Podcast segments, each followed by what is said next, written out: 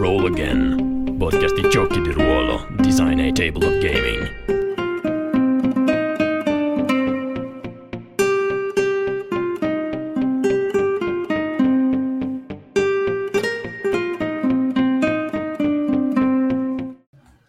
Buonasera e rieccoci con Roll Again, podcast di gioco di ruolo. Questa sera parliamo di un gioco in prossima uscita su Kickstarter, Daily Dread. Eh, abbiamo qui i suoi due autori, Daniele Fusetto. Ciao Daniele. Ciao a tutti, grazie per averci invitato. E Zeus Longhi. Ciao Zeus. Buonasera a tutti e grazie ancora. Allora, Tra l'altro sto cominciamo notando, adesso, col... sto notando Ah. adesso che non abbiamo aggiornato la grafica Di cosa? Daily Dread con Daniele Fusetto. Eh no, perché Eh, Zeus ma è stata Zeus- un'aggiunta, è un'aggiunta Zeus è un dell'ultimo VIP. momento. Zeus è Esatto. un VIP dall'Olimpo, si muove solo certe volte. Esatto, poi soprattutto sai com'è, è, è la sorpresa dell'ultimo minuto. Esatto. Eh, No, è bello avervi perché siete entrambi gli autori del gioco e quindi possiamo anche vedere le- le vos- Giusto. il vostro modo di lavorare e il tutto. Ma Certo. partiamo da chi siete voi. Presentatevi. Prego Daniele. Ah, vado io? Sì, prego. Eh, ciao a tutti, eh, mi chiamo Daniele Fusetto e sono di giorno un consulente di marketing e free storytelling, freelancer, e di notte non sono Batman, ma sono un creatore di giochi di ruolo e da tavolo. E, mh, lo faccio ormai dal 2018, ho pubblicato in Italia Le notti di Nibiru, ho lavorato un po' a qualche traduzione, Dialect, Blades in the Dark, e ho collaborato con Kickstarter di quinta edizione e l'ultimo è Blazword. E poi sono anche docente di narrative design a AIV, eh, Accademia Italiana Videogiochi, della sede di Milano. E per quanto riguarda me, mi chiamo Zeus Longhi, sì, è il mio vero nome per la cronaca. E la- non ho un background così bello e fornito come il nostro Daniele, però eh, sono principalmente adesso giocatore di ruolo e scrittore per quanto riguarda Human Sacrifice e tutto l'universo, tra cui Daily Dread. Ho fatto alcuni, ho scritto alcuni giochi minori, principalmente su Itch.io, e ho cominciato facendo proprio da alfa tester per le notti di Nibiru partecipato a un po' di fiere e bene o male questo è quanto. Cerco di mettermi quante più campagne parte possibili anche perché mi permette di ampliare un bel po' l'orizzonte per quanto riguarda i giochi di ruolo, anche se non ho particolari distinzioni o cose del genere, gioco un po' tutto quello che esce, non ho problemi. Ottimo. E stasera siete qui per parlare di questo gio- nostro gioco che state per lanciare che è Daily Dread. Che cos'è Daily Dread? Allora, Daily Dread è un gioco ambientato nel- in un'Italia del futuro, tra circa 200 anni, in cui la- il paese, dopo una grande guerra che si è formata tra eh, gli Stati Uniti e l'Europa da una parte e la Russia e l'Italia dall'altra, è finita, l'Italia è finita in pratica completamente isolata, dopo una serie di detonazioni che non si sa bene che cosa abbiano effettivamente causato al di là delle Alpi. E il paese appunto resta isolato con una dittatura eh, militare che comanda il paese che è quella del eh, regime libertario che a differenza delle dittature militari solite che, ha- che di solito prendono, rimodernano tutto e fanno un sacco di eh, cambiamenti stile buon vecchio e caro fascismo, eh, qui hanno cominciato a fare una cosa un po' più in sordina. Hanno fatto alcuni cambi- hanno fatto alcuni cambiamenti di nome, cose del genere, tipo ci sono quelle che sono le autorità che un tempo, che erano infatti, sono la- la- i figli di quelli che erano i vecchi ministeri, ma non c'è stato il grande cambiamento del calendario, non c'è, eh, non c'è nulla di particolarmente vistoso in apparenza. Tutto viene fatto molto sottobanco, molto con calma e la popolazione vive, o meglio sopravvive, eh, in un mondo in cui eh, ci sono parecchie ristrettezze economiche, c'è abbastanza crisi di cibo, sono appunto bloccati, isolati, non possono uscire dal paese da nessuna parte, anche perché via mare ci sono state un po' le mine durante la guerra. Via terra il fronte è sconosciuto perché al di là delle Alpi hanno- non ci sono più collegamenti, non c'è più televisione, radio, internet, non c'è più nulla. Le truppe che ha provato a mandare non, si- non sono più tornate, non si sa cosa sia successo, non si sa nulla di cosa ci sia al di là. E per quanto riguarda via aerea, il problema è che con le detonazioni che ci sono state si è sviluppato un vento costante che, ha, eh, che continua a, a, girare in Italia e rende fondamentalmente impossibile voli di cose più grandi di un drone e anche i droni possono volare abbastanza bassi. Che poi e... cioè, questa parte qua dei venti non è molto distopica, vedendo le ultime, le ultime news al telegiornale. Eh. Ma nemmeno cioè... la parte della guerra mi è sembrata così distopica. Noi l'abbiamo scritta prima di quest'anno. Esatto, esatto, esatto. Alziamo le mani. Esatto. Il che è peggio perché potrebbe voler dire che fate le previsioni come i Simpson, quindi... No, no, no. Oh, no, no, no, non è vero che facciamo le previsioni come i Simpson. In realtà siamo spie internazionali, adesso lo sapete, quindi... Beh, eh, e a parte questo, nel mentre in, eh, all'interno di questa Italia c'è anche il problema che eh, la popolazione sta sempre più perdendo la propria compassione, sta sempre diventando sempre più arida, sempre più eh, non solo priva di emozioni, ma proprio priva di compassione vera e propria. E anche probabilmente a causa delle ristrettezze e quant'altro in cui vive. E noi, i, i giocatori, quello che giocano, eh, giocano praticamente eh, quelle che si chiamano le ali spezzate, cioè sarebbero tutti quei cittadini eh, che eh, sono non, o hanno cercato di ribellarsi al regime ma non ci sono riusciti per vari motivi, o semplicemente ah, sono stufi di dover piegare sempre la testa a qualsiasi velleità del regime e adesso cercano di ribellarsi un po' grossa, diciamo cercano di sopravvivere o cercano di fuggire, anche perché c'è un movimento eh, ribelle all'interno del paese che si chiama il Maestrale, che è eh, in pratica stato creato con il supporto delle spie europee che sono, che sono rimaste isolate durante la guerra e eh, anche con l'aiuto e il supporto di fazioni criminali di vario genere. Quindi non sono esattamente i buoni. Purtroppo siamo esattamente come nel buon sano universo di Warhammer, cioè i buoni non sono il regime, i buoni non è il mastrale, i buoni siete voi giocatori che dovete cercare di sopravvivere e cercare di fare bene o male delle scelte che potrebbero mettere a rischio voi e i vostri cari. E è una lotta sì. giorno dopo giorno. Il gioco ha un, un, approccio molto quotidiano in realtà, nel senso che è un gioco pensato per one shot e tu giochi dal punto di vista delle ali spezzate, quindi non giochi la macro storia, giochi la micro storia quotidiana, esatto. giorno dopo giorno. Quindi dal tuo punto di vista come personaggio tu non vedi, soprattutto con il fatto che la dittatura ha in mano tutti i mass media, tu non sai esattamente come stanno andando le cose. Esatto. E l'unica cosa che puoi fare è piccole azioni di resistenza quotidiana, da cui il nome esatto. Daily Dread. È un incubo quotidiano. Esatto. E, ehm, immaginatevi un po' 1984, però mediterraneo. Quindi da un lato eh, c'è una, una, nuova modo di riferirsi alle cose, infatti si chiama la malalingua, esatto. che è il modo con cui il regime chiama praticamente tutto il nuovo corso di, di vita. Dall'altro è vero anche che gli italiani hanno un po', diciamo, questa sorta di scudo di resistenza, almeno in questo mondo, ma questa è la nostra ipotesi come autori, nei confronti del regime. Quindi non è che tutti sono immediatamente pro regime, quindi esatto. questa Anzi, sorta di lenta resistenza e lenta diffidenza dal regime ha obbligato il regime ad andare lentamente e a inter- intervenire con le cosiddette riforme. La riforma esatto. è uno scenario che tu andrai a giocare durante una partita, quindi tu sei una Broken Wings, un'ala spezzata che va a cercare di resistere a una delle riforme del regime. Esatto. E in, in, termini invece di ambientazione, le riforme sono in pratica le piccole operazioni che il regime compie per cercare di ottenere il controllo, anche perché dobbiamo tener conto di un paio di cose.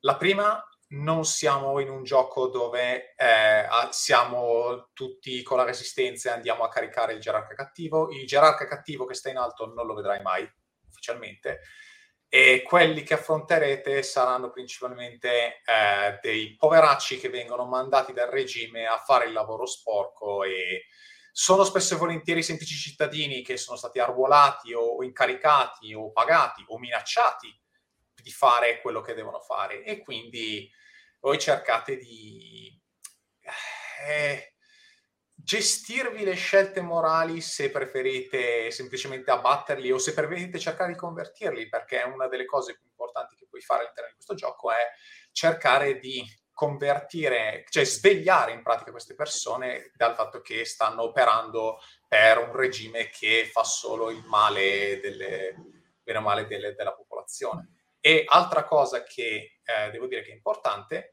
questo non è il classico regime al eh, nazismo duro e pure cattivo o, alla, o quegli scenari da, da, da guerriglia africana dove tutti vengono a, a, a, fare fucilazioni di massa e quant'altro e altre cose brutte, perché, eh, come diceva giustamente il nostro buon Daniele, al regime serve la popolazione, gli serve il suo consenso, non può semplicemente andare e spianare tutto, deve cercare di convincerli, deve cercare di eh, ottenere il loro appoggio o anche solo la loro indifferenza, perché io dicevo giustamente Daniele, eh, il, il, regime ha una... Eh, cioè, contro il regime c'è questa specie di scudo che hanno gli italiani, ma gli italiani, principalmente, come ho detto, non sono pro regime, è un grande mare di indifferenza, un grande mare di apatia, in cui la gente vive e sopravvive, ma non tanto perché ah, non ci frega nulla di cosa sta succedendo, ma semplicemente perché siamo impegnati a vivere. Siamo impegnati ad avere il pane quotidiano ogni giorno e cercare di non morire per cause più o meno naturali. Oh, e giustamente, cosa che non ci facciamo mancare, eh, giusto per dare in effetti un aspetto, eh, all'interno del gioco una delle cose che c'è, eh, la natura sta purtroppo eh, morendo lentamente per via di eh, inquinamento, le varie detonazioni, quant'altro, tutte cose che già sappiamo, bene o male vivono e, e, la natura pian piano sta lentamente morendo. Se non che il regime, con l'aiuto di eh, una, la delegazione di quello, è, di quello che noi chiamiamo l'iperegemonia celeste, cioè una delegazione di un popolo che proviene in pratica dai territori della Cina, eh, ha permesso, grazie alla loro alta tecnologia, di eh, aiutare il paese a rinaturalizzare il territorio, ovvero sia ricreare la natura in laboratorio, piante, animali, in modo da poterle rimettere in libertà e poter riformare la natura. Piccola nota, eh, le creature create tramite esperimenti non sono buone, carine, coccolose. Anzi, spesso e volentieri tendono a essere aggressive, tendono ad avere un'intelligenza di loro e tendono ad avere una mentalità di colonizzatori quindi cercheranno certamente di staccarvi un braccio semplicemente perché possono farlo. Perché tutti sono buoni, carini, coccolosi qui dentro. Ok, allora intanto pazzeschi perché mi venivano in mente domande e nel frattempo le facevate, quindi o palesemente avete il, eh, una macchina per leggere il, nella testa, è il motivo per cui avete fatto un gioco simile, oppure nel senso Wow, vi siete oppure scritti siamo, oppure siamo Rick... internazionale, questo è confermato, esatto. Ah, esatto, sì, Rick vi ha passato che, la scaletta, non lo sapevamo, sì, gliel'avete rubata al suo No, no, è che sono anni che ci lavoriamo e quindi il setting è venuto fuori in maniera molto organica e ci sono molte esatto. cose che i giocatori ci hanno detto che noi sappiamo ehm, possono sembrare dei dubbi. Poi ci sono dei misteri, ovviamente, nel esatto. setting, come per esempio il motivo per cui il regime vuole l'autarchia il regime nei mass media dice noi facciamo queste cose perché vogliamo che l'Italia sia del futuro ovviamente, sia autosufficiente, però esatto. tu non sai davvero come mai e questo esatto. è uno dei segreti di lore dell'ambientazione. Esatto, anche perché come ah. dicevo prima non sappiamo, nessuno dei giocatori sa cosa sia successo al di là delle Alpi, cioè ci sono state le detonazioni, sì, ma come sono le condizioni? Sono scoppiati, sono resistiti, sono in piedi, boh. Ok, allora ho due domande. Prego. Ne faccio una e spero di ricordarmi l'altra, quindi sperate che intanto scelga quella giusta all'inizio, che è la più, cioè, quella che mi avete fatto venire in mente adesso, e che forse mi sono già scordato, no? A parte gli scherzi, ehm, ma scusate, il, allora nel senso perché questi segreti sono uh-huh. dei segreti e poi come in, uh, uh, come in altri giochi che abbiamo visto sono segreti che non troveranno mai una risposta, nel senso che voi magari avete la vostra risposta, però ogni gruppo, ogni tavolo avrà eh, una propria risposta o comunque delle cose, o sono dei segreti che prima o poi vorrete rivelare? Cioè, nel senso, perché allora, un po sono fatti apposta per lasciare esatto. liberi o esatto. esistono? Un po'. Allora, ci, ci sono alcune cose particolari che eh, verranno poi magari rivelate all'interno del, del, del setting o dell'universo narrativo, ma eh, diverse cose minori saranno una cosa del tipo decidete voi che cos'è, se è vero o no, o se, o se esiste o che cos'è nel caso in cui esista.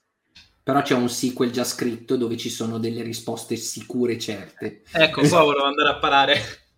Esatto. No, no, c'è un sequel già scritto che ehm, in realtà Daily Dread è un prequel del nostro gioco originario che si chiama Human Sacrifice Via Crucis.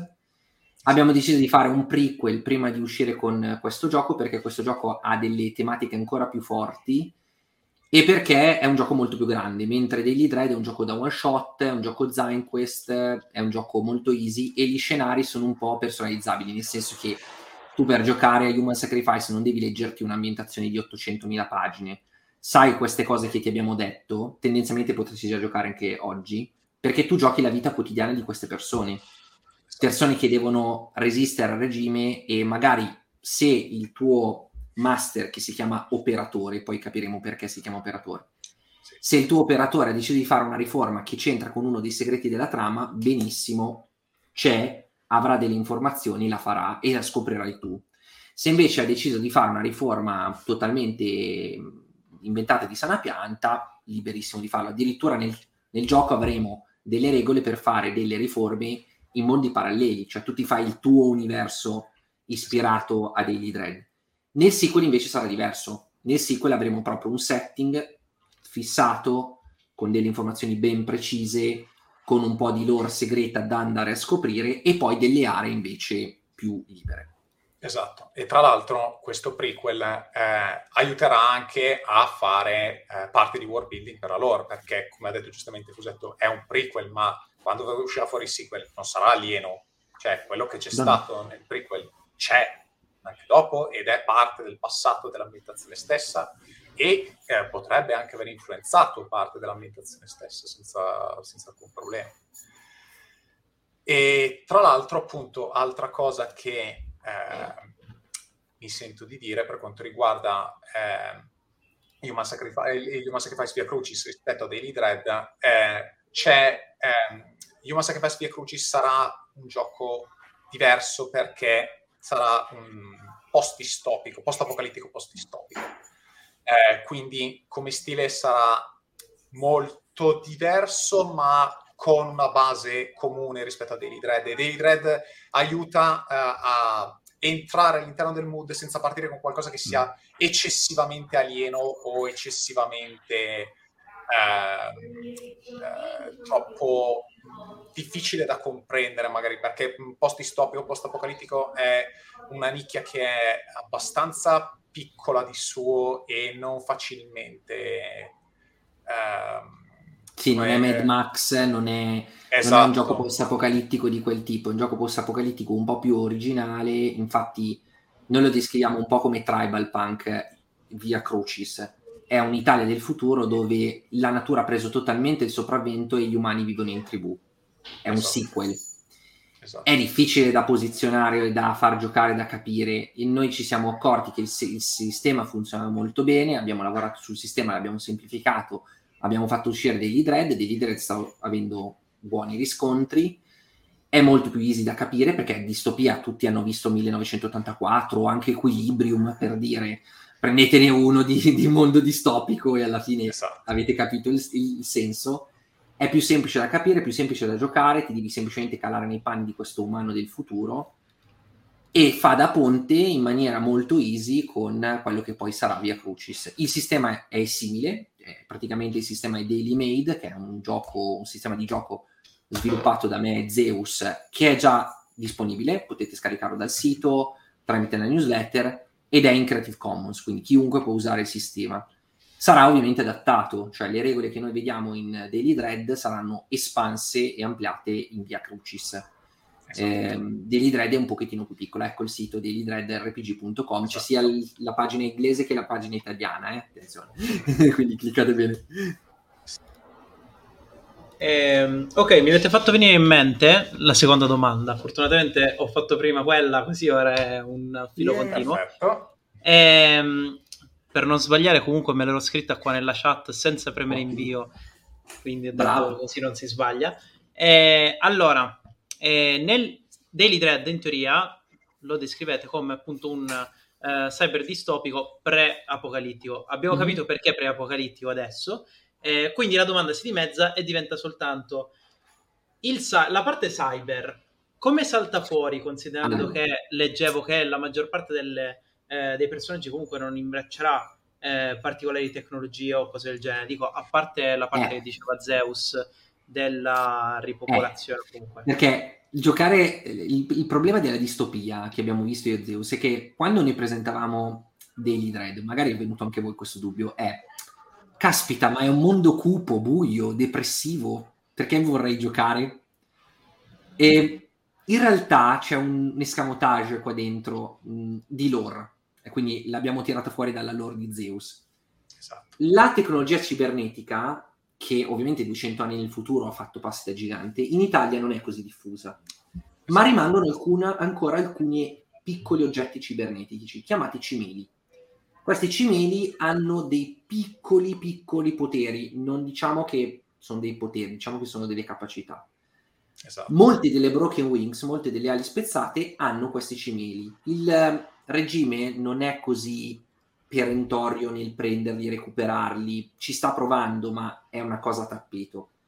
L'unico vantaggio che quindi tu hai come ale spezzate è l'utilizzo di questi oggetti cibernetici che ti permettono di compiere quelle che il regime chiama azioni disumane.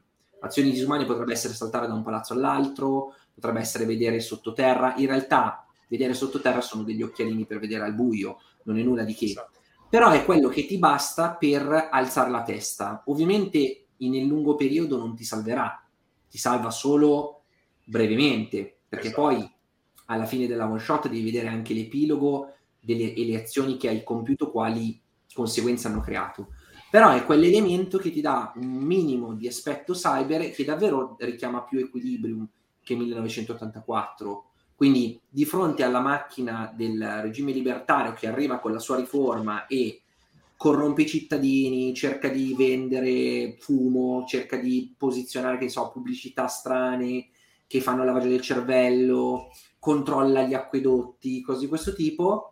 Tu hai questi piccoli cimeli che sono illegali, cerchi di usarli come meglio credi, cerchi di usarli non come ribelli che dico la, la, santa verità, cioè i ribelli in questo setting non guardano in faccia nessuno, se esatto. devono mettere una bomba e fare vittime innocenti lo fanno Esatto, Invece sei... le ali spezzate cercano di trovare un, una, una, terza via, una via di moralità in qualche modo. Esatto. E l'unica cosa che possono usare sono questi cimeli. Esatto, eh, appunto due note giusto per, per, completare quello che ha detto il nostro buon Daniele. Eh, sì, giustamente i ribelli qua non guardano in faccia a nessuno perché il loro primario obiettivo è abbattere il regime. Ma abbattere il regime lo si fa, secondo loro, a qualunque costo. Cioè, se devono letteralmente togliere corrente a, una, a tutta una città. Per farlo, per loro si può fare. Questa è assolutamente un'opzione.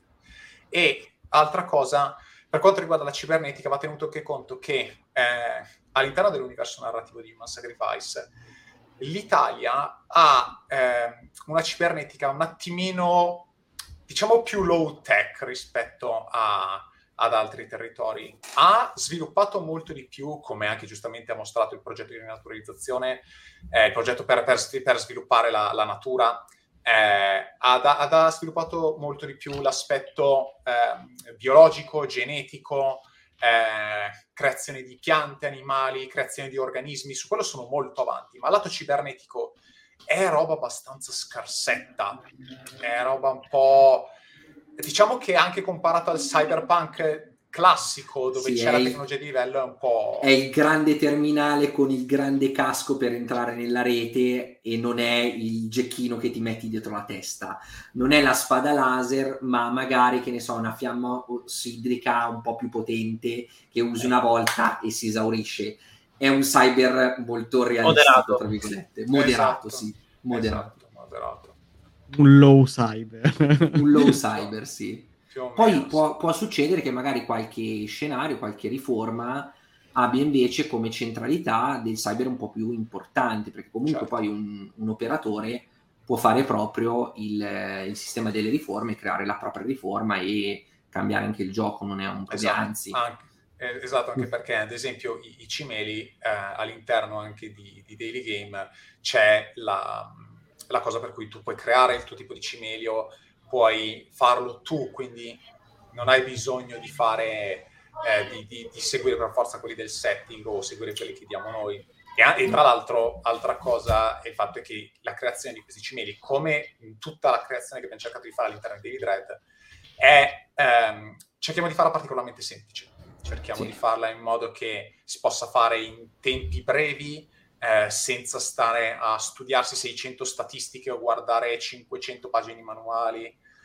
Per dirla, tu, per dirla in una maniera molto semplice, tutto il gioco, sia Human Sacrifice, ma anche David Red, che segue la stessa, la stessa filosofia, io l'ho fatto pensando a un gioco che io, persona che non sa masterare, perché non, cioè, semplicemente non, non ha mai provato, non ha esperienza e quant'altro, è una cosa che saprei fare anch'io. Quindi se ci riesco io, ci riuscite anche voi. Questo è, questo è, sì. è il mio bellissimo slogan.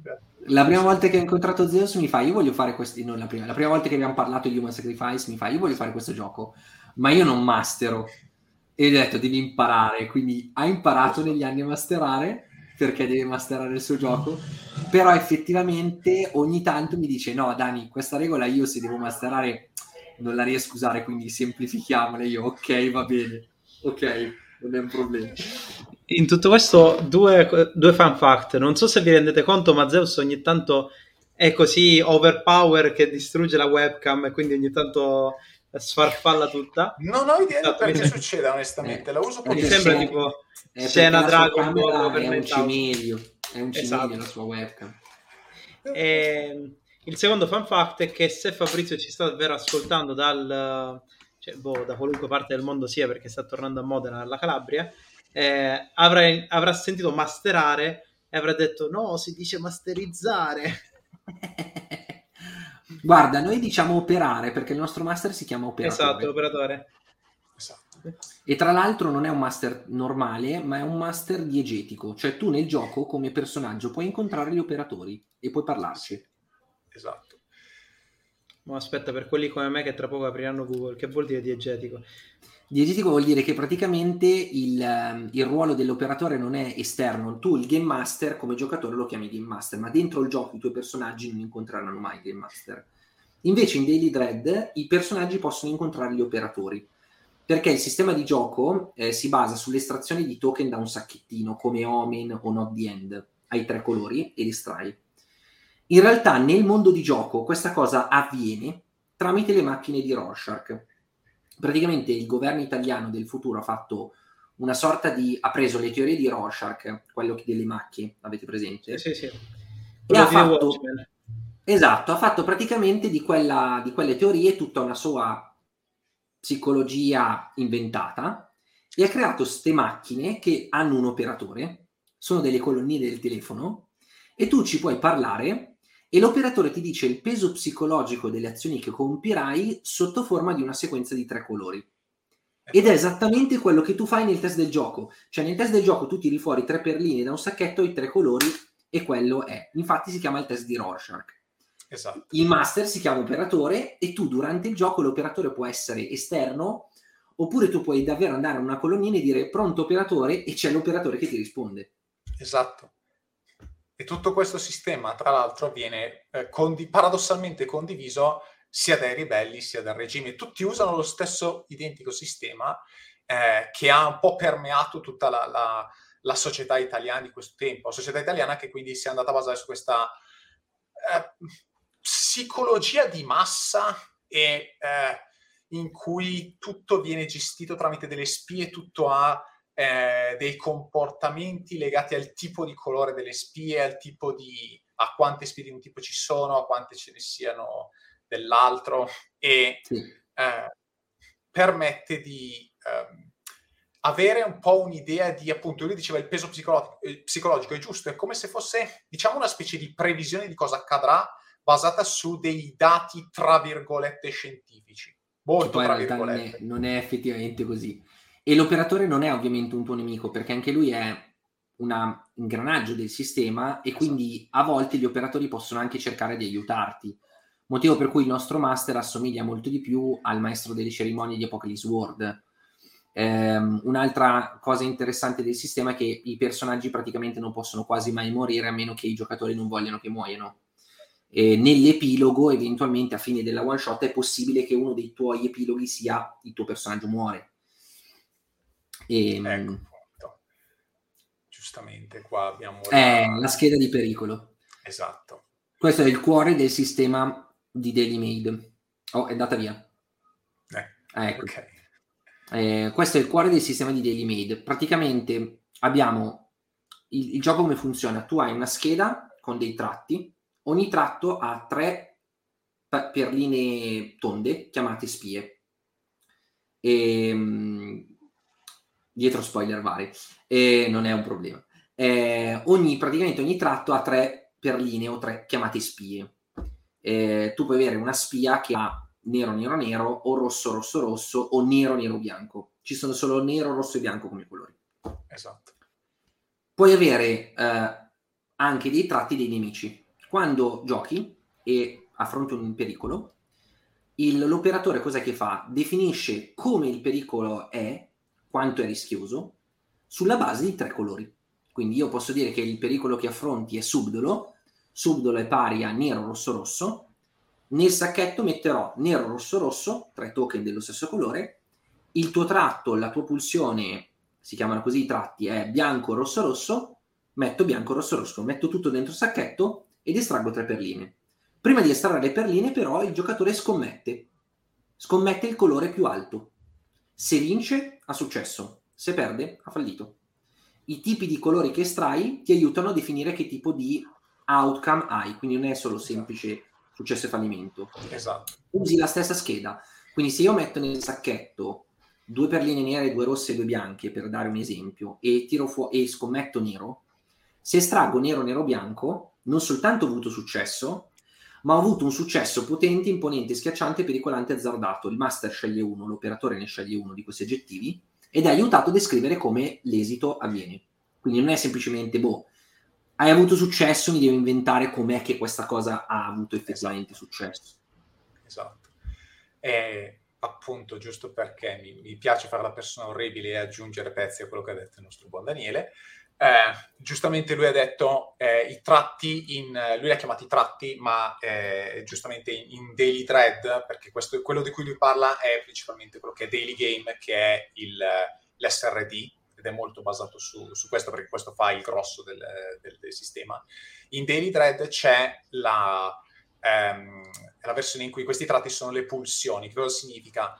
Eh, letteralmente la tua scheda del personaggio non sono le tue abilità, non sono le tue statistiche alla D&D per dire, cioè non hai forza, destrezza, agilità e quant'altro, sono le tue pulsioni, sono eh, le tue ossessioni, letteralmente, sono tue, i tuoi bisogni, cioè sia le tue cose, sia le, le, cose che hai bisogno di fare fisiologicamente, sia anche cose che tu hai imparato, eh, sia eh, questo, questo, genere di cose. E poi ci sono quelli che in daily, in daily Dread sono i propositi. I propositi sono le versioni eh, positive, tra virgolette, le, le, i, i, i propositi positivi, compassionevoli che eh, che una persona ha. E infatti, come diceva giustamente anche prima eh, Daniele, tu quando eh, estrai la, le perline dal sacchetto, tu hai scelto il tuo colore e scegli appunto l'outcome che eh, va a determinare qualora tu sia,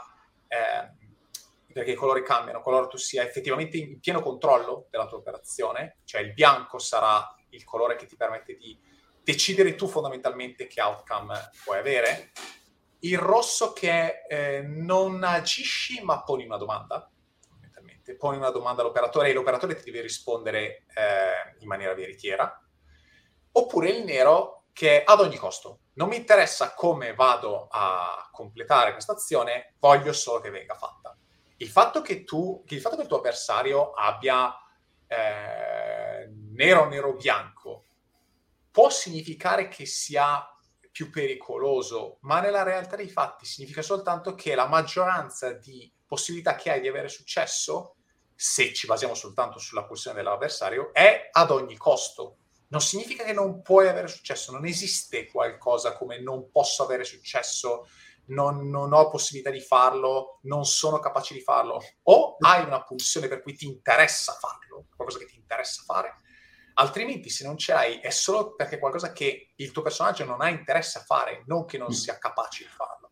O che moralmente non vuole compiere, che è dove il gioco Anche. vuole andare a parare. Cioè magari esatto. tu puoi avere successo se scegli il nero, però sai che sarà l'operatore a descrivere esatto. sa- sai che non sarà in controllo e magari descriverà delle cose con cui tu non sei d'accordo. E esatto. quindi questo gioco spinge davvero molto il giocatore a cercare di capire quale azione può compiere e come compierla, soprattutto verso una decisione morale. Esatto. Però questo mi dà là per chiederti, ma questo quanto diventa una narrazione condivisa? Nel senso, effettivamente torniamo a una... torniamo, tra virgolette, e andiamo verso una direzione in cui l'operatore eh, il master ti descrive la maggior parte delle cose o in cui comunque questa scelta, per quanto il, sia l'operatore puoi scegliere qual è l'outcome finale, poi la descriviamo tutti e due insieme? Se, se scegli il bianco e vinci, descrivi tu. Se scegli ah, okay. il nero e vinci, descrive l'operatore. In tutti gli altri casi descrive l'operatore. L'unico caso in cui intermedio è il rosso, perché il rosso ti permette, se vinci, di fare una domanda. Una domanda, ok e di ottenere una risposta eh, esaustiva e vera. Puoi fare anche una esatto. domanda a un altro personaggio. Quindi io posso dire, non so se il personaggio di Valerio sta dicendo la verità o meno, e voglio sapere se il personaggio di Valerio dice la verità. Quindi io scelgo il rosso e se ho successo ti pongo una domanda e tu mi devi rispondere. Poi non è vero che nella narrazione non accade, può essere che l'operatore dica da come il personaggio di Valerio si muove, tu capisci che ha detto la verità, ha mentito, eccetera. Certo, certo. Però tendenzialmente il gioco va in quella direzione lì. Certo. E quindi okay. permette tante cose molto... Non sembra, ma in realtà poi si traduce molto tutto rapidamente in narrazione. Dopo i primi 15-20 minuti di gioco, i giocatori iniziano a farsi i conti dei... Noi li vediamo che prendono appunti sul loro taccuini esatto. con NNR, oddio, quante cose ho. E se poi dice questa roba qua, oddio, esatto. che colore esce oddio esatto. spero che l'ultima perlina sia bianca e non nera, cioè si, si, creano queste sorte di tensioni che sono poi il bello perché è esattamente quello che i, i personaggi vivono nel gioco. Esatto, per, anche perché... perché il sacchetto non si svuota? Il sacchetto si svuota ogni volta, però sai, la, la percentuale la calcoli su, sulla, esatto. sulla sì, botta e se tu vuoi rischiarti di prenderti il bianco, perché esatto. basta avere la maggioranza, Certo. Se tu hai due bianchi, due rossi e due neri, puoi scegliere due bianchi, la probabilità di ustrare due bianchi non è elevata, l'importante è che il colore sia il maggiore. Se non è il maggiore... Eh sì, ti becchi la, la reazione del mondo, che spesso e volentieri è una cosa brutta.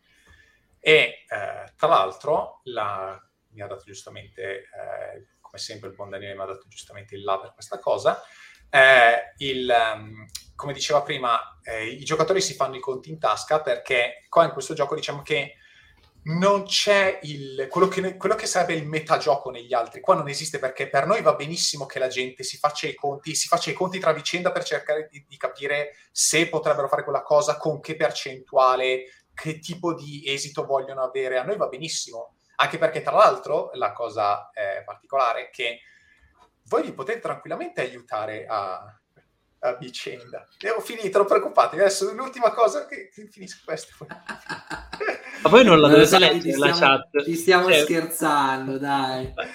Parlate, non distraetevi con la chat. Ok. Dicevo che la, eh, la cosa che succede è che voi vi potete tranquillamente aiutare a, a, a fare i conti vicenda ma l'operatore può tranquillamente, quando, fa, quando voi fate questa cosa, l'operatore se, un, se esce fuori un esito eh, non positivo, cioè non avete successo, può tranquillamente ribaltare anche sugli altri le, le, le conseguenze. Quindi, eh... Assolutamente sì. Anzi, c'è, ehm, c'è una meccanica che abbiamo visto al tavolo che è molto interessante. Allora, i personaggi non possono teoricamente morire ci sono solo due cose che possono buttarli fuori scena. Una sono le ripercussioni, quindi più tu fallisci e più il mondo ti viene a trovare. L'altra è l'insofferenza. L'insofferenza si accumula quando c'è stallo.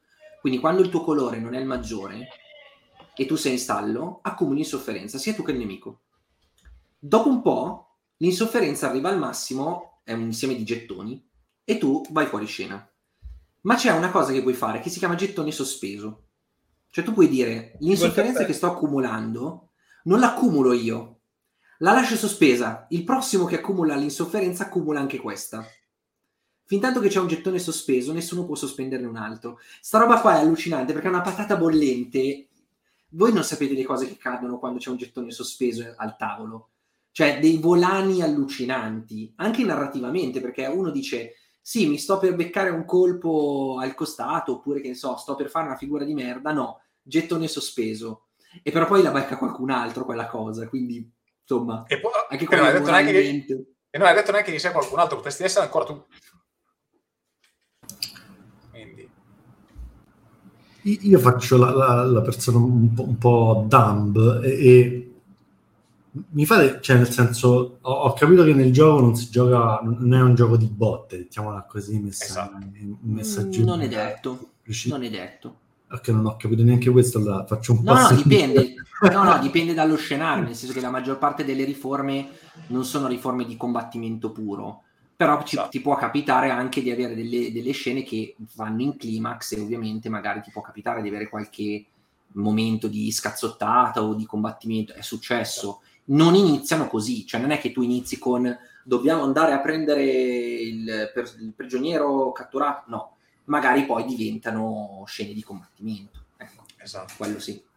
Raro, e... non è sempre possibile, ecco. Esatto. E... Quindi diciamo, cioè, nel senso, il, gioco, il, personaggio è una persona, un cittadino comune, no? Da quello che ho capito. Sì, sì. in pratica sì. Che un cittadino sono... comune in un mondo cyber distopico del futuro, quindi... Esatto.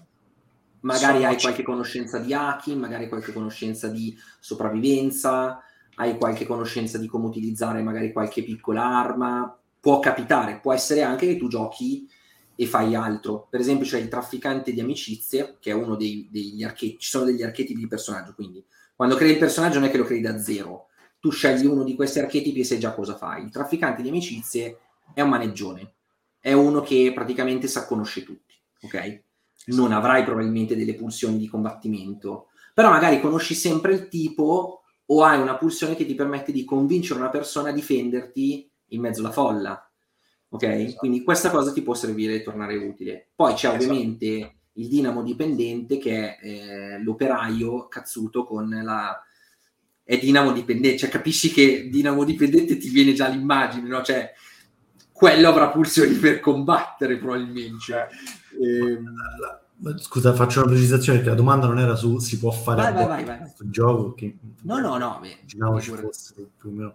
Era per capire lo scenario tipo, tipo diciamo tipico che, che, che, ci si ritrova a giocare più o meno quale perché insomma è, da quello che ho capito varia dalla vita quotidiana immagino sempre in questo mondo distopico quindi un po' più interessante de- del The Sims, diciamo, adesso mettiamola, sì, esatto. così, fino anche a, a, botte un po' più, a situazioni sì. un po' più simili a, alla ribellione, diciamo, da come la immaginiamo. Sì. Ogni one shot e ogni riforma parte con una fase di vita, tra virgolette, vera. Per esempio, mh, mm, tu vivi in un quartiere con tante altre persone, magari conosci i tuoi compagni di, eh, di gruppo perché siete coinquilini o magari tutti voi avete dei cimeli, non lo dite in giro, sapete che li avete, quindi vi date un occhio a vicenda, vi proteggete un attimo. Esatto. Magari iniziano ad arrivare delle persone che iniziano a comprare degli appartamenti e questa è la prima fase. E dici, ok, c'è qualcosa di strano, vado a indagare. Magari la seconda fase è, iniziano, vedono che inizia a indagare, iniziano a venire le persone a comprare il tuo appartamento e tu dici no cavolo questo è il mio appartamento le cose di solito scalano automaticamente nel gioco nel esatto. senso che esatto. ovviamente una, una cosa tira l'altra magari la terza scena è magari qualcuno è stato pagato per entrare all'interno del tuo appartamento e del, mettere delle prove compromettenti per farti arrestare o per farti esatto. mandare nel centro di, um, di rincoglionimento tra virgolette di rieducazione, cioè, sì. di rieducazione ma alla fine praticamente è quello le cose possono scalare possono arrivare fino al punto in cui l'intera cittadinanza del quartiere decide di scendere a mano armata. In questi casi il regime non risponde fuoco a fuoco, se vede che tutta la cittadinanza reagisce, pur di non fare casini, decide magari di colpire qualche, qualche persona puntualmente e di ritirarsi. Ovviamente no. poi colpirà ancora peggio. esatto. no matter Cioè, what, una- al termine una- della one shot l'epilogo sarà comunque pesante. Esatto. Cioè, quindi, la- cioè, per, per farci un esempio, una delle cose che potrebbe succedere quando c'è un tipo di rivolta di questo tipo non è che, appunto, come diceva, appunto, non è che mandano le squadre a far pestare tutti. Ti pigliano, ad esempio, il classi- la classica squadra di criminali pagati che ti dice, ok, tu devi uccidere questo, questo, questo e questo. Uccidi cinque persone che sono importanti all'interno della, della rivolta. e Pam, tu magari sei un questo- testimone. Esatto. E tu Quindi- devi semplicemente impedire che questa cosa avvenga.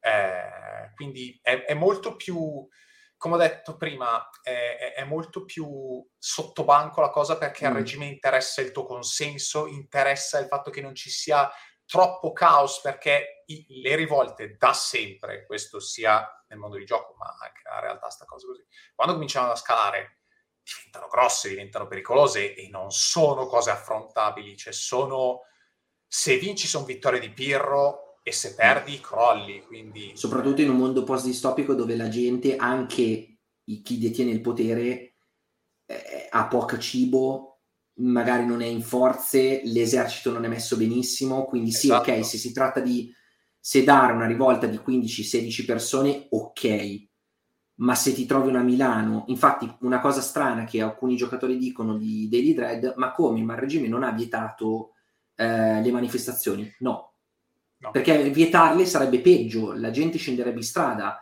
Allora permette le manifestazioni, magari fa una riforma in cui mette dei facinorosi nella, nella manifestazione, li infiltra, fa in modo che la manifestazione vada a carta 49, vedi come scala? È un po' come nel mondo noir dei detective, no? La- una delle leggi base della narrativa è il detective non viene minacciato di morte, poi gli buttano una, una pietra nell'ufficio e poi gli rovinano la macchina. Prima gli rigano la macchina, poi gli buttano la pietra nell'ufficio e poi viene minacciato di morte. Stessa cosa, le riforme sono così, sono un climax. Partono dalla vita di tutti i giorni, infatti si chiama Daily Dread apposta, e una giornata qualsiasi comune, che è esattamente quello che molti eh, superstiti dei regimi nazisti e fascisti dicono, una giornata comune diventa improvvisamente qualcosa di allucinante e assurdo.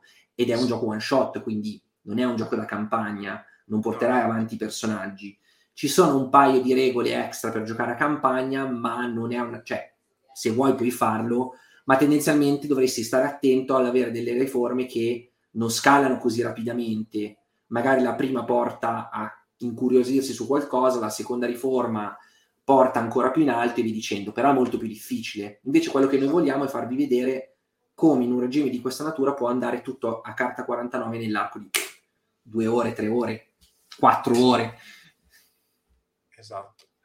E la, giusto per riprendere un attimino quello che eh, dicevi prima, Giorgio, eh, non è che, cioè, la cosa secondo me che, che, ai- che aiuta a chiarire un attimino questa cosa è che non c'è il, c'è il combattimento tirata iniziativa, non esiste questa cosa. Eh, anche negli scenari di scontro, tu puoi avere degli altri sistemi per riuscire a fare danno, tra virgolette, al, al- all'avversario, perché fare danno, molto virgolettato, eh, significa principalmente due cose. La prima è colpire la sua insofferenza, ovvero sia effettivamente fargli danno, Frustrarlo. frustrarlo eh, e, e quant'altro in modo da mandarlo fuori scena per quella fase, ma quello poi ritornerà indietro, perché il regime cosa fa? Lo riprende e lo riporta lì, con tra l'altro un po' di, una pulsione un po' più modificata. Oppure puoi fare l'altra cosa che è convertirlo, ovvero sia eh, all'interno delle, delle sue pulsioni puoi eh, trasformare le sue pulsioni fino a fare diventare tutte bianche, cioè almeno una di cui, se non sbaglio, una di queste devi diventare Sì, quella, la pulsione, ogni nemico ha una pulsione principale. Se quella pulsione diventa tutta nera, vince la fase e la riforma va avanti. Se quella pulsione diventa tutta bianca, l'hai convertito. E una cosa che volevamo avere nel gioco per evitare che fosse il classico, che ne so, cibernetici contro nazisti, tutti i nemici possono essere convertiti. Esatto. Anzi, a volte un nemico è più veloce da convertire che da uccidere. E, mh, questa cosa crea ovviamente molta varietà. Altra cosa che non abbiamo specificato, ma la specifico, ogni riforma quando è scritta ha un linchpin, cioè una scintilla. La scintilla è una cosa che l'autore della riforma scrive nella riforma stessa, l'operatore o chi altro, che è il motivo per cui voi vi conoscete e come inizia la riforma. Quindi non c'è mai quel momento in cui siete alla locanda, siete nel posto X e boh, non sappiamo cosa succede fino a quando non succede quella cosa. C'è sempre un lynch, c'è sempre un vi sto già mettendo in media stress, sta succedendo questo, per esempio, siete alla manifestazione di Milano per la libertà di culto, siete lì, ci siete già e siete un gruppo che di solito va a queste manifestazioni per un motivo. Di solito la riforma viene creata sulla base dei personaggi, se invece si utilizzerà una riforma contenuta nel manuale, perché durante Kickstarter ovviamente ci saranno degli stretch goal e ogni stretch goal sarà una riforma, se si usa una di quelle l'operatore cercherà un pochettino di creare i personaggi e aiutare a creare i personaggi in modo che sia un po' diciamo connessa alla situazione. Oppure sceglie una delle tante riforme la, la migliore. Però tendenzialmente vogliamo fare in modo che il giocatore si sieda nella, una volta conosciute le regole nell'arco di 10 minuti fa il personaggio e poi inizi subito a giocare. Non c'è un momento in cui capiamo come vi siete conosciuti, da dove venite. No, no. la riforma è siete vicini di casa, siete coinquilini, succede sta roba qui, voi dovete subito reagire. Se non reagite, attenzione perché la fase dopo è ancora peggio. Cioè, se esatto. tu nella riforma di prima del, dell'acquisto degli, degli, appartamenti non fai niente, eh, la, la, fase dopo vengono a citofonare il tuo, il tuo, il tuo, il tuo citofono Esatto. E questa è una cosa molto vicina alla vita vissuta delle, ehm, dei regimi. Se tu non agisci, se tu sei passivo, prima o poi il regime arriva da te. Esatto. E se arriva e tu non hai fatto niente, eh, eh, cioè, insomma... Sì, appunto, perché poi ogni fase, cioè se uno ha completato, va ad aiutare anche quella dopo. Quindi te ne trovi due e comincia a diventare pesante. 4, 5, cioè le fasi si complicano moltissimo. Esatto e soprattutto Daniele aveva detto prima una cosa, diceva i giocatori non possono morire, corretto, ma eh, c'è una cosa, le riforme quando, hanno, quando finiscono c'è un esito, ne dobbiamo partire un attimino un pezzettino prima perché c'è una cosa importante che non abbiamo detto.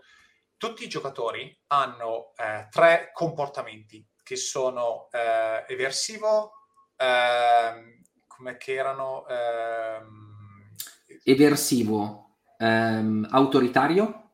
Grazie. E, eh, ehm, flessibile era adesso qualcosa del genere. Autoritario, eversivo, mi manca l'ultima, scusatemi, ma un, un momento di vuoto, perdonate. Forse empatico era. Empatico. empatico. Grazie. Inflessibile e eversivo Eccolo, infatti. Questi tre comportamenti hanno tre, palli, tre colori, ma non si sommano mai al sacchetto però al termine di, un, di, un'estrazione tu puoi importi sul risultato e sostituire uno dei colori che hai estratto decurtandolo dal tuo comportamento. Quindi se tu cambi un segnalino da bianco a nero, un tuo colore diventa da nero a bianco.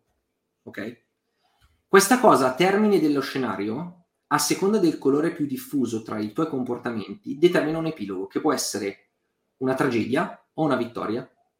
Se hai troppo nero, sarà una tragedia. Se hai troppo bianco, sarà una vittoria. Però ci sono vari livelli, ovviamente. Dipende anche se hai battuto la riforma o meno. Esatto, esatto. Questa è la cosa importante perché se tu hai battuto la riforma, la cosa si trasforma in un successo o una vittoria o ti sei salvato all'interno della, di Daily Dread, si chiama. E da lì poi il colore determina come ti sei salvato, ovvero sia se ti sei salvato con maggioranza di bianchi, significa che hai ottenuto il, il, migliore finale possibile, cioè ti sei salvato, hai salvato tuoi, tutte le, le, persone a te care, eccetera. Già ti salvi col rosso, significa che hai fatto dei compromessi, magari ti sei arruolato all'interno dei ribelli per dare una mano perché eh, loro ti hanno dato una mano e quindi tu li devi ripagare. Se ti sei arruolato, se vinci col nero, hai sacrificato tutto. Hai vinto, congratulazioni, hai perso tutto. Però a che costo? E, e l'epilogo non narra il giocatore. Quindi l'operatore ti dice il tuo epilogo è tragedia, perché la, la, la, so, la, riforma magari ha vinto e quindi tutti i cittadini protagonisti sono stati sconfitti, e il tuo colore più diffuso è il nero. Eh già. Auguri. Già.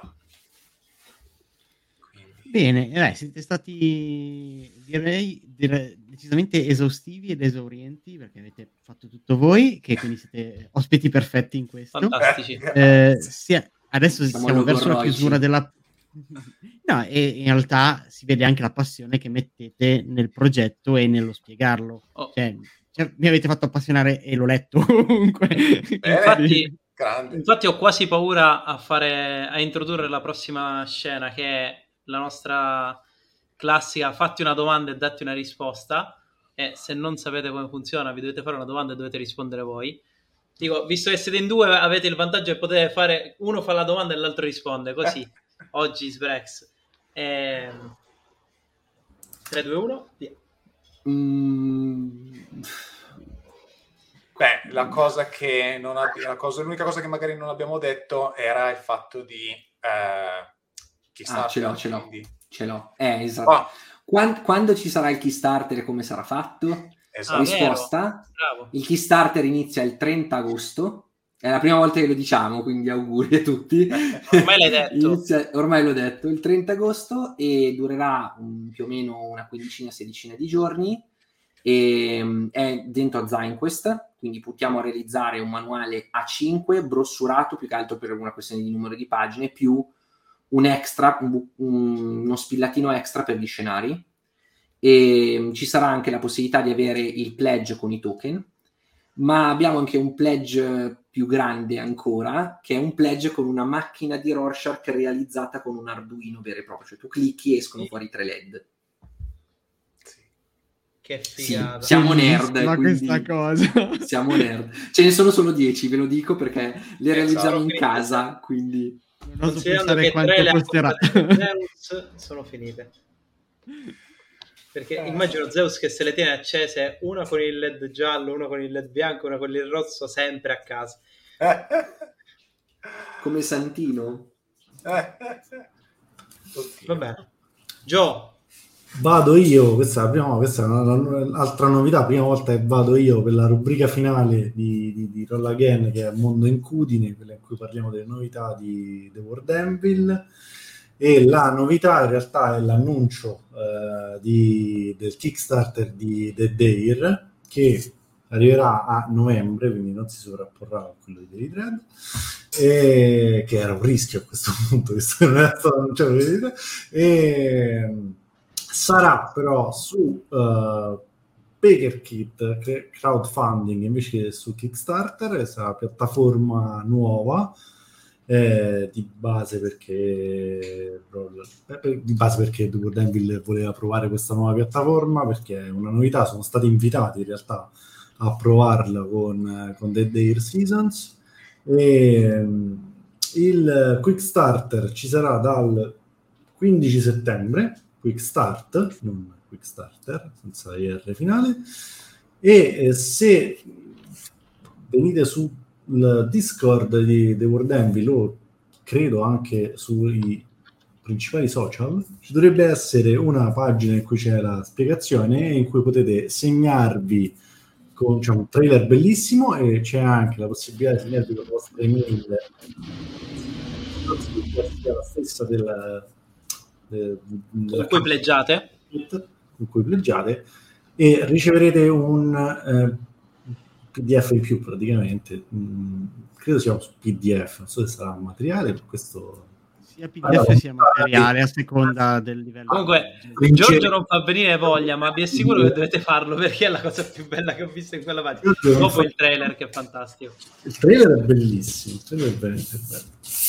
Il gioco Beh, abbiamo messo il link in sovraimpressione appunto per registrarvi, eh, lo troverete poi in commento anche alla puntata.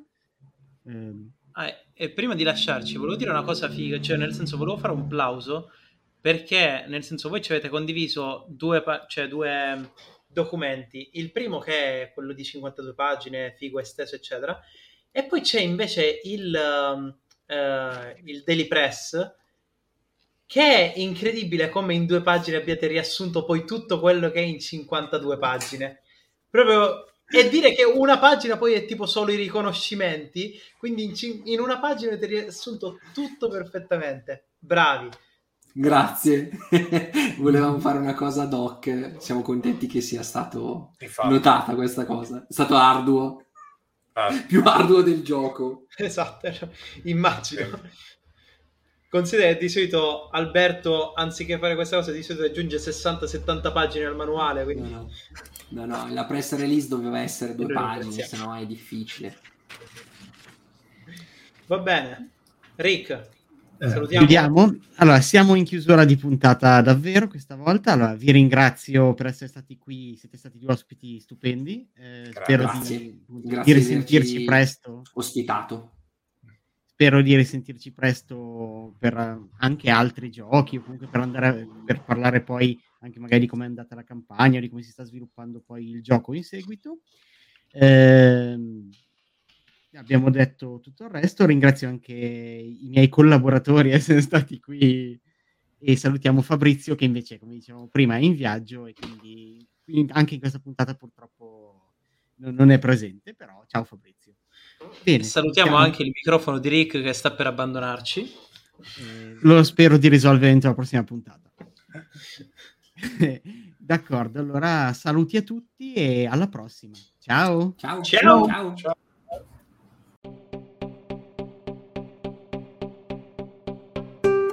Roll Again, podcast di giochi di ruolo, design a table of gaming.